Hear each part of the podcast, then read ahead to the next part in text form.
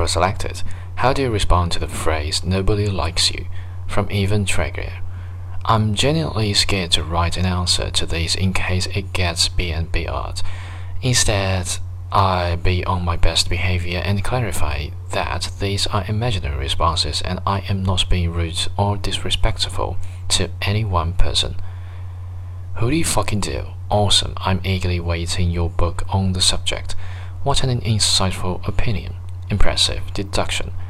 Dick, friend. Look up at the sky. Look at all the fucks Ida don't. I would recommend towing some of these down, but in all honesty, they will get your point across.